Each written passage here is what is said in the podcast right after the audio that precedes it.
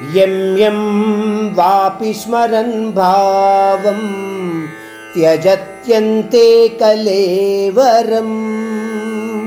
तं तमे वैति कौन्तेया सदा तद्भावभावितः।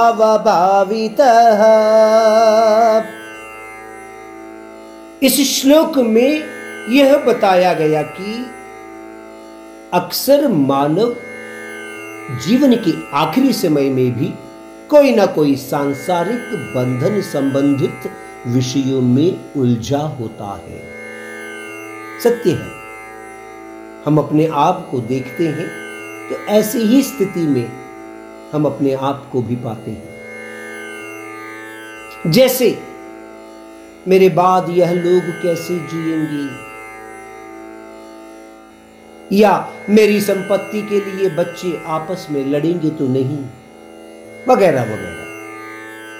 क्योंकि मानव का नित्य प्रयास यही है कि सभी मांगों की फल प्राप्ति इच्छानुसार हो।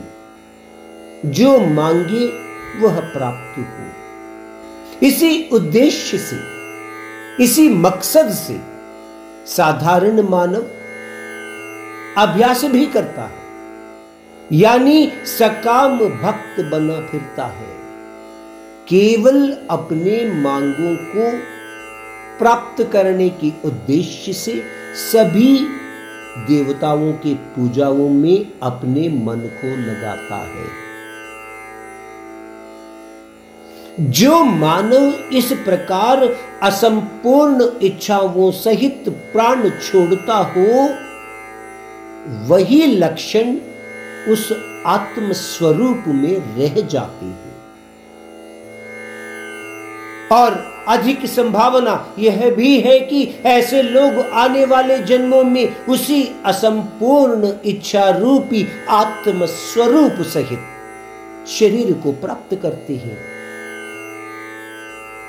आपने तो कई बार देखा होगा कि प्राण छोड़ने वाले व्यक्ति के कान में उनके बंधु मित्र नारायण मंत्र जाप करते हुए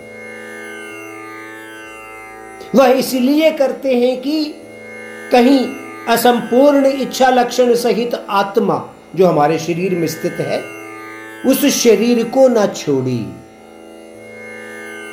उम्मीद यह करते हैं कि नारायण जप सुनने के कारण शायद वह आत्मा उस परम धाम वासी में लीन हो जाए।